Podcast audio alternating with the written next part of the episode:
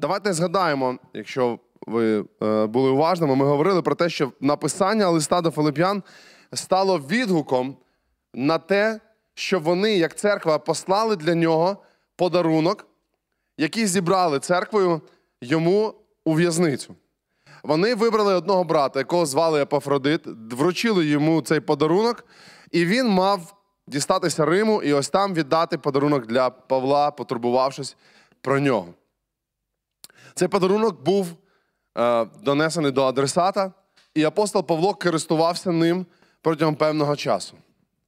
І закінчує послання до Филип'ян апостол Павло з одного боку, ніби подякує за цей подарунок, а з іншого боку, він виявляє своє ставлення взагалі до фінансів, до грошей, до забезпечення, до підтримки з боку інших людей. Ви знаєте, е, минулий, минула неділя для мене особисто закінчилася не дуже приємними враженнями. Я не дивлюся новини. Я б навіть не сказав, що рідко дивлюся. Я взагалі не дивлюся новини.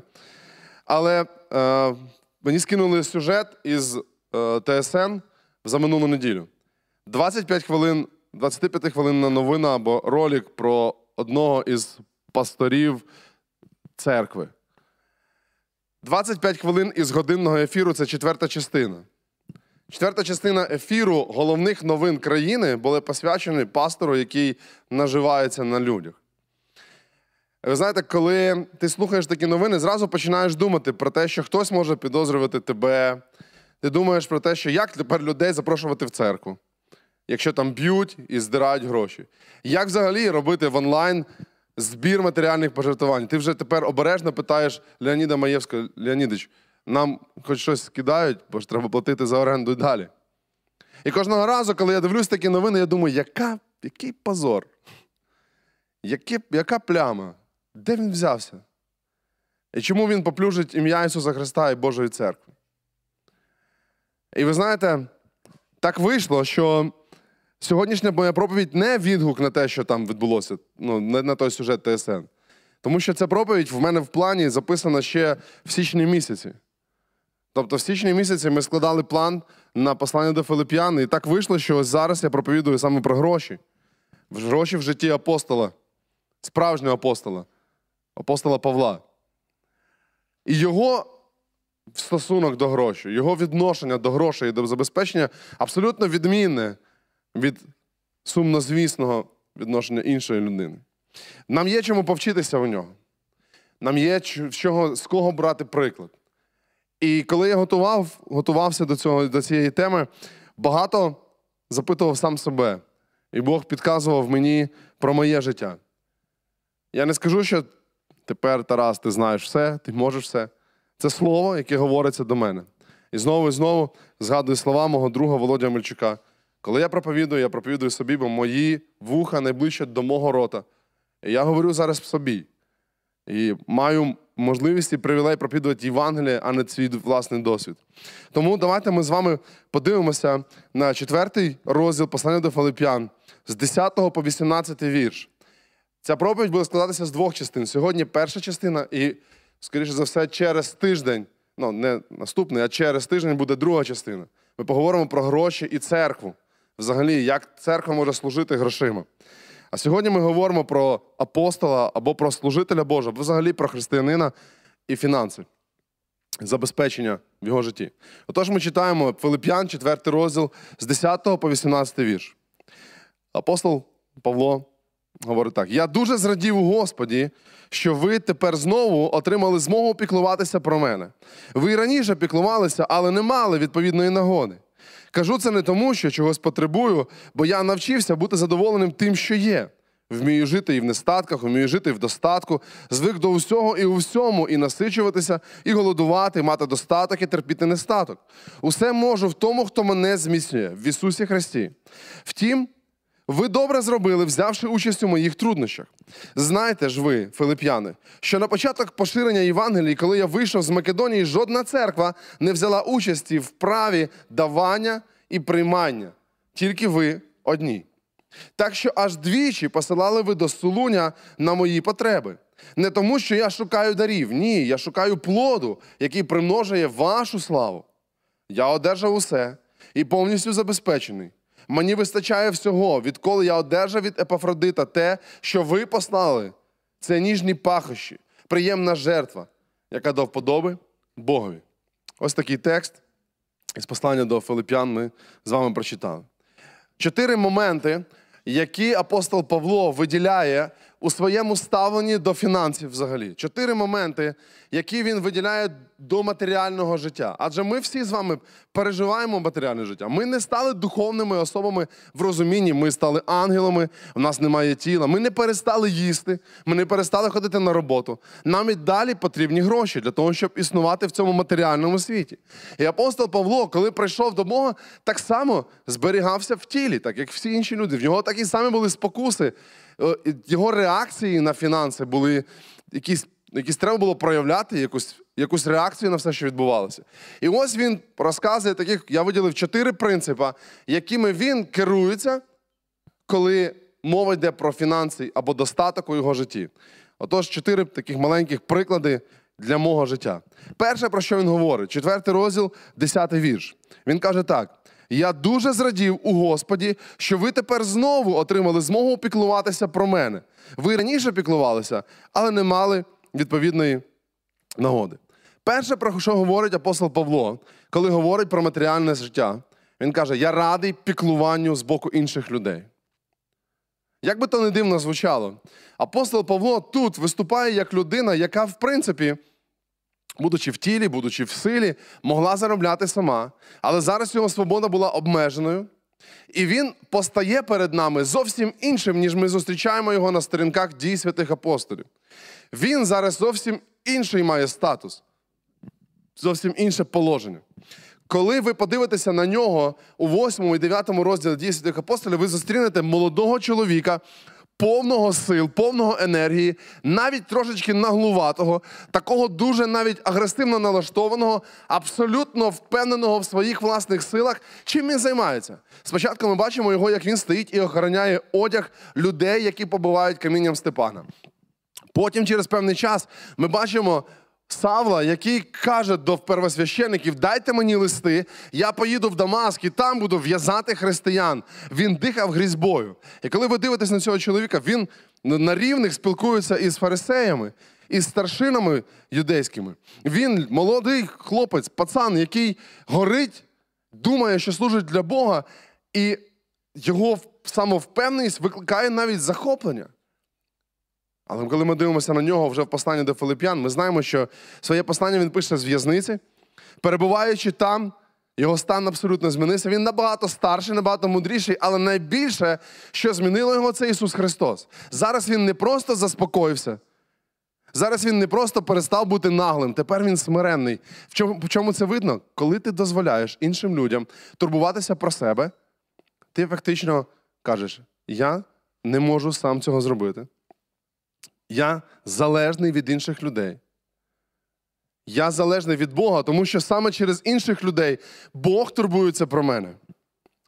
Життя апостола Павла кардинально змінилося. І хоча в багатьох випадках він залишав за собою право працювати в будь-якій в церкві або в місті, в яке приходив, він, ми знаємо про те, що він е, мав ремесло, він робив е, палатки. І він міг заробляти, забезпечувати себе. І в дуже багато випадків він казав: Я не хочу вас обтяжувати, але зараз його серце воно відкрите до того, щоб приймати.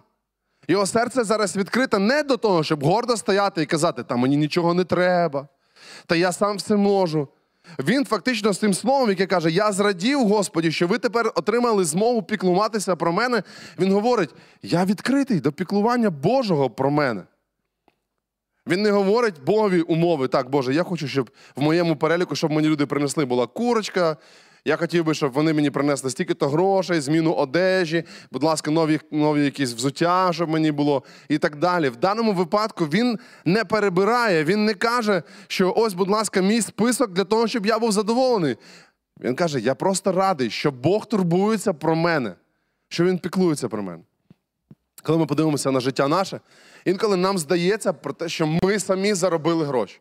І насправді я знаю багатьох людей, які працюють в поті чола, продають, купляють або працюють власними руками, які їдуть на заробітки, які довго керують автомобілем, які працюють своїми мізками і дуже вони в них киплять навіть. Людей, які не сидять на місці і займаються, можливо, кількома роботами, залишаючи своїх дітей, можливо, надовго залишаючи свою дружину. Можливо, самотня мама, яка шукає роботу. І це все якби необхідність існування тут. Але при цьому всьому нам необхідно пам'ятати одне: я відкритий до Божого піклування.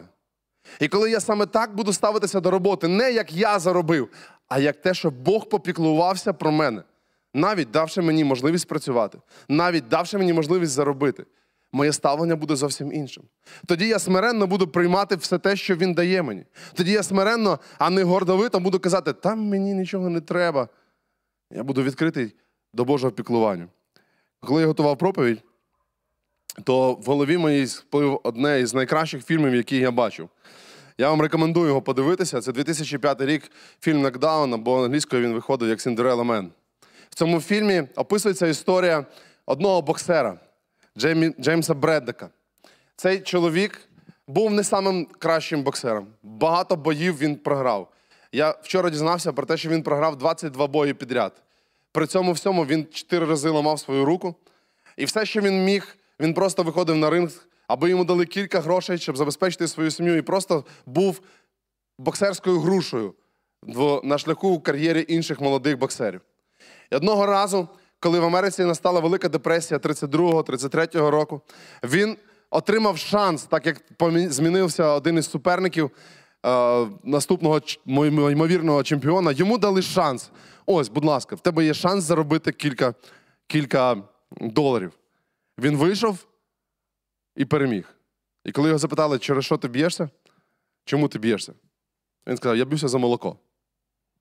Просто щоб моїх дітей було молоко. Він виграв потім другий бій, потім третій бій і четвертий чемпіонський бій. В цьому всьому фільмі є один, мабуть, один із самих складних моментів. Джеймс чемпіон. Джеймса знають. Він приходить Медісон Сквер Гарден, де зібралося багато-багато людей в світі боксу, які, в принципі, так само, як і він, переживали кризу, просто по-іншому в них це все відбувалося.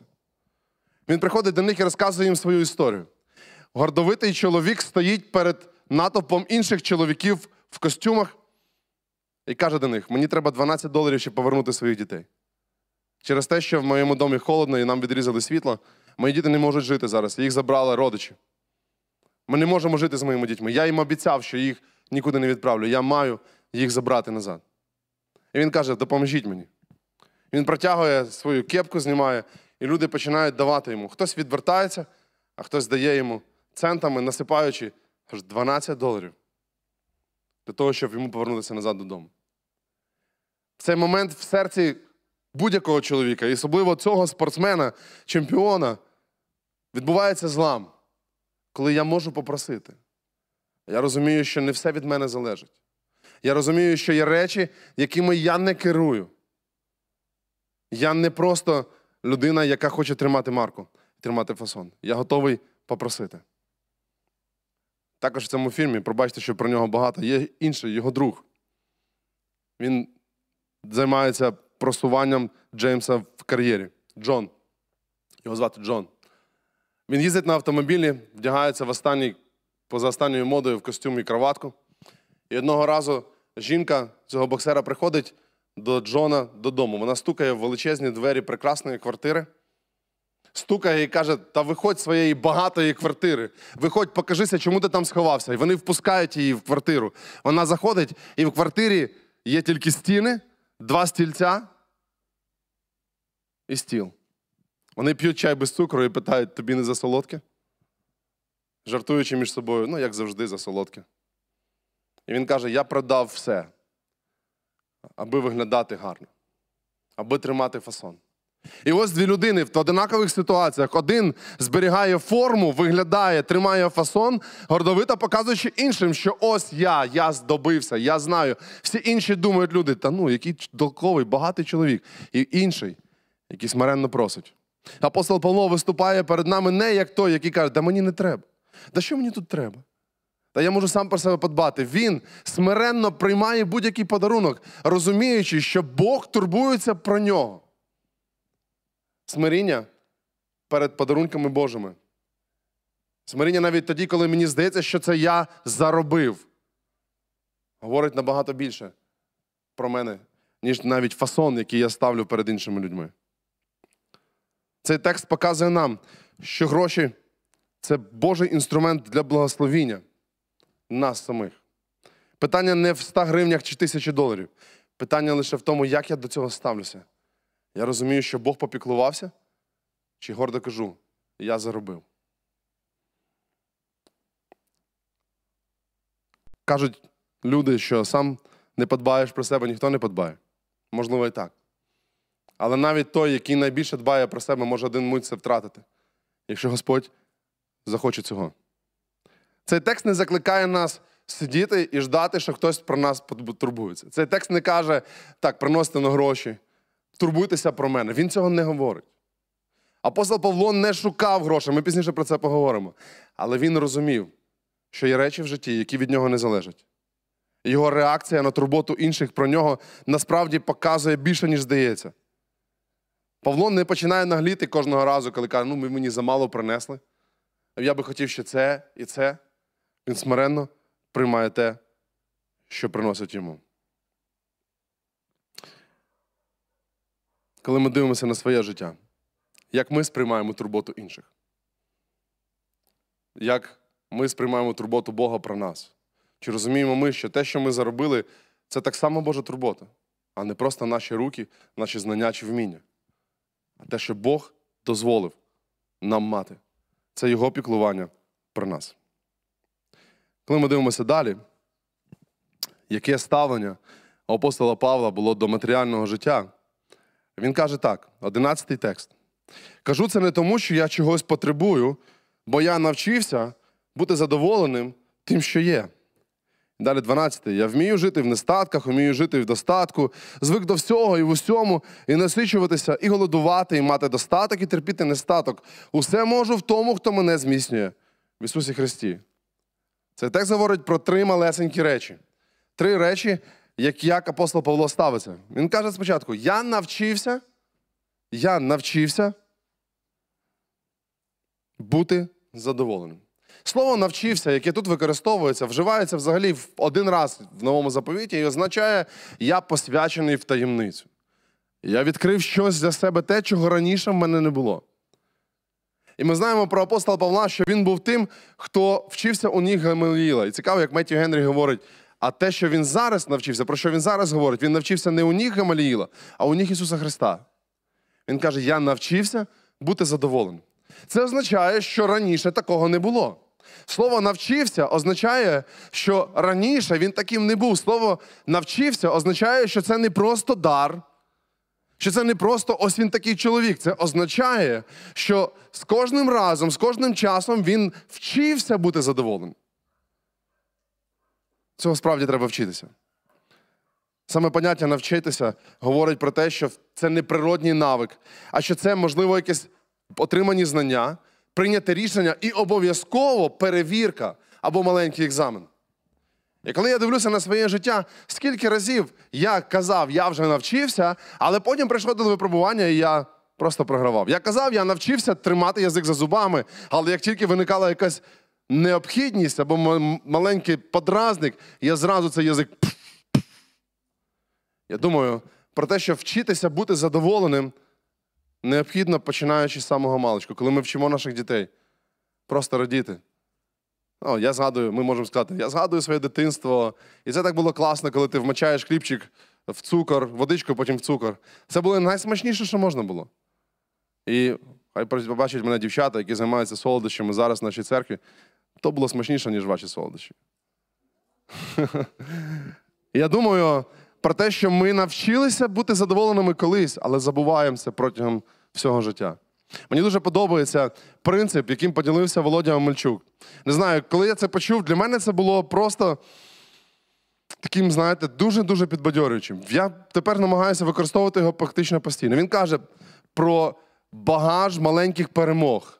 Коли Давид виходить на боротьбу з Галіафом, він каже: Я перемагав лева, перемагав ведмедя, і зараз оцього нечестивого я переможу. Тобто був якийсь багаж накопичених перемог, і зараз я можу це зробити. І коли ми говоримо про те, що я навчився бути задоволеним, це означає, де багаж моїх перемог в задоволенні.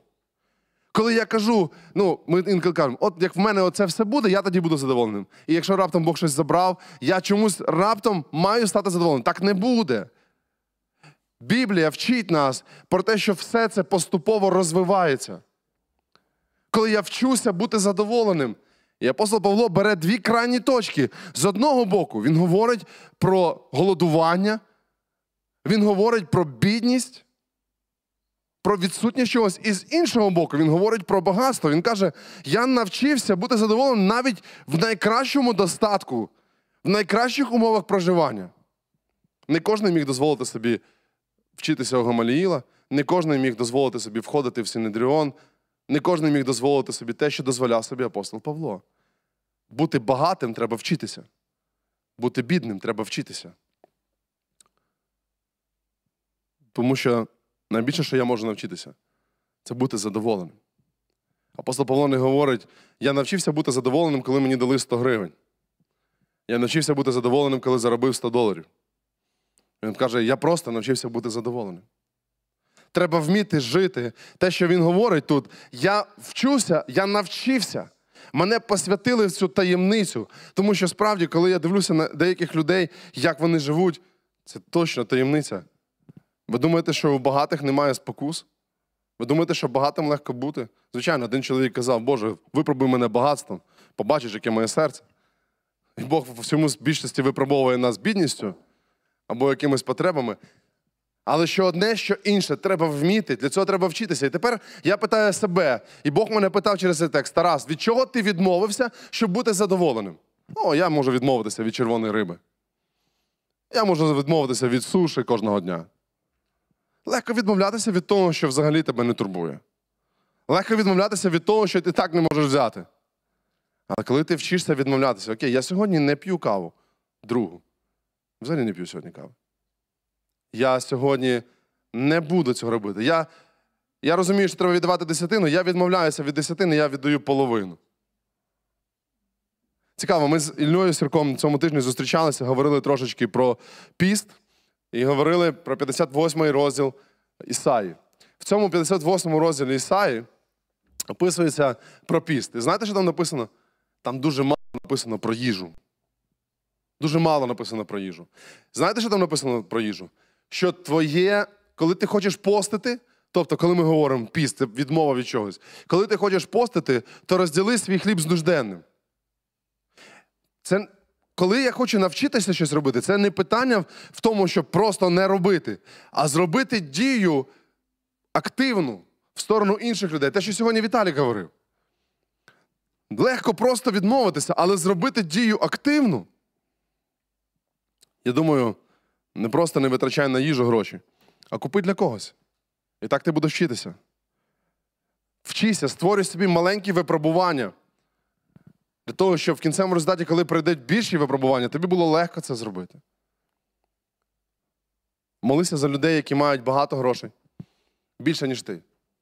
Бо і для тебе це випробування, щоб не порівнювати себе з ними, але просто молитися за тих людей, люблячи їх як братів і сестер не заздрити, як є у багатьох в нас така біда в українців, дивлячись, як хтось багато живе, а радіти. Тому що в цьому всьому ми вчимося, вчимося неймовірних Божих уроків.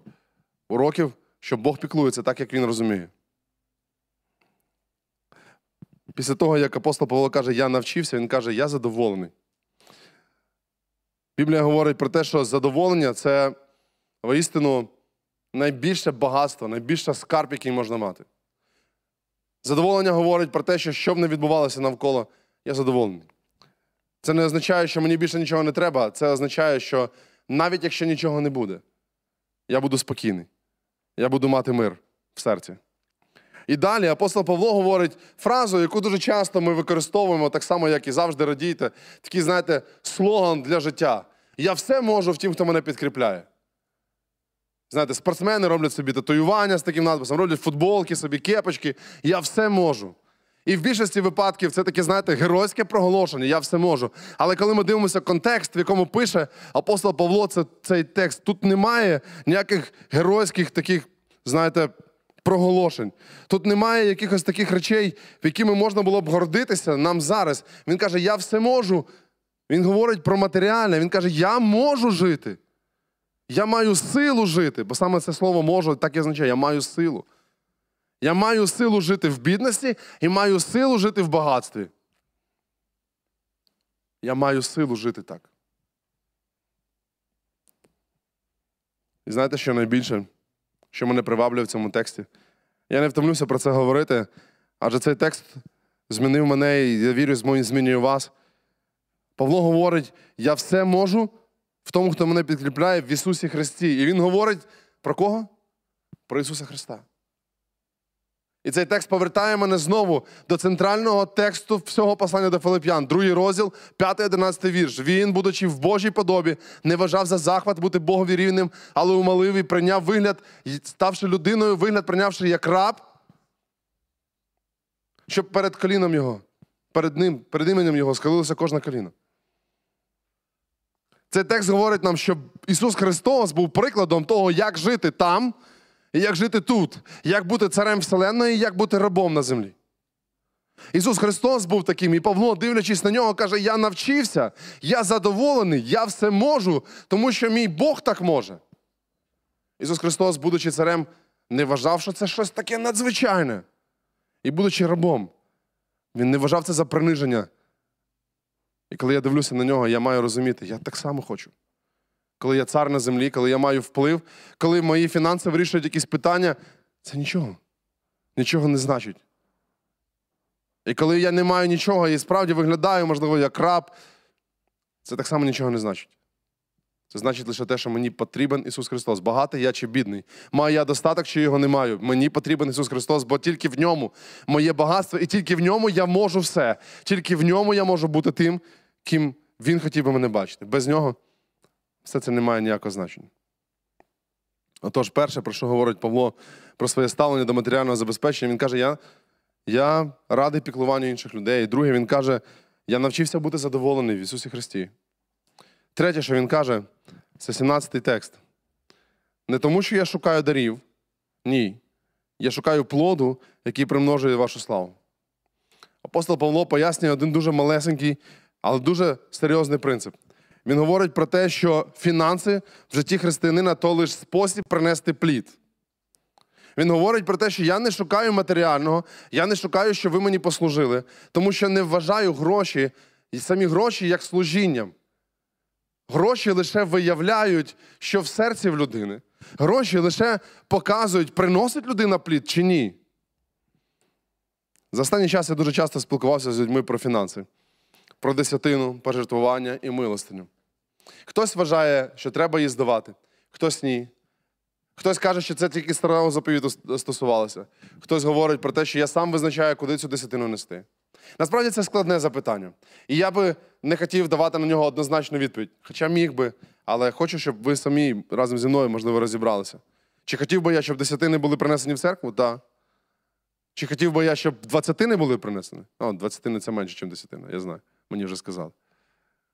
Чи хотів би, щоб приносили більше? Питання не в цьому.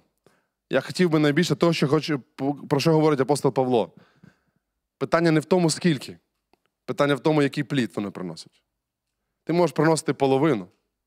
Але якщо робиш це таким плодом на парафіненого яблука, ось дивись, який я молодець, я приніс щось, то кому такий плід треба? Ти можеш принести Богові огризочок і казати, ну, я тут надкусив, скільки мені треба, а все інше тобі приніс. Ти можеш приносити Богові регулярно або час від часу. І тільки ти знаєш, чи приносиш ти плід зараз для Божого слави, так як тут написано, що не тому, що я шукаю дарів, а тому, що я шукаю плоду. Ти приносиш плід кому? Для себе? Ти приносиш плід для Бога, для церкви, для слави Його. Коли я віддаю гроші, то який плід у мене? Коли скидається повідомлення про те, що треба пожертвувати фінанси, то я роблю це тільки через те, щоб моя жінка нічого не сказала, треба щось скинути там. Чи коли проходить шапка, це я ніколи не знаю, як вона називається. Це шапка в нас коли. Неважно. Шляпа. Я просто кидаю, щоб Леонідич на мене не дивився скоса, і ніхто в церкві не сказав, що ось він не кидає. Чи я хочу принести плід? Що коли я віддаю, я приношу плід. Новий заповіт говорить дуже просто: все наше майно належить Богові. І коли ми віддаємо щось, ми лише повертаємо Богові те, що йому належить. Християни, які роздумують про те, чи давати, чи не давати десятину, насправді не розуміють самої, самого змісту запитання. Десятина це заповідь, яка була дана людям, які жили під законом, ізраїльтянам, яка визначала розмір мінімального даяння. В епоху нового заповіту, в епоху благодаті, питання стоїть по-іншому. Скільки я вправі залишити для себе? Навіть так радикально. Не питання в тому, скільки я маю віддати Господу. Тому що все, що я маю, якщо я розумію перше, Бог попіклувався про мене. Бог попіклується про мене напряму чи через інших людей. Я вчуся бути задоволеним всім, що, я, що в мене є. Жити в тому домі, де, я- де мене є. Їздити на тому автомобілі чи ходити пішки. Я не проти кращого, але я задоволений.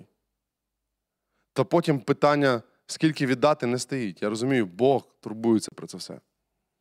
І апостол Павло знову і знову повторює: питання не в дарі, не в кількості, не в сумі, не в ноліках, не в валюті, а лише в одному.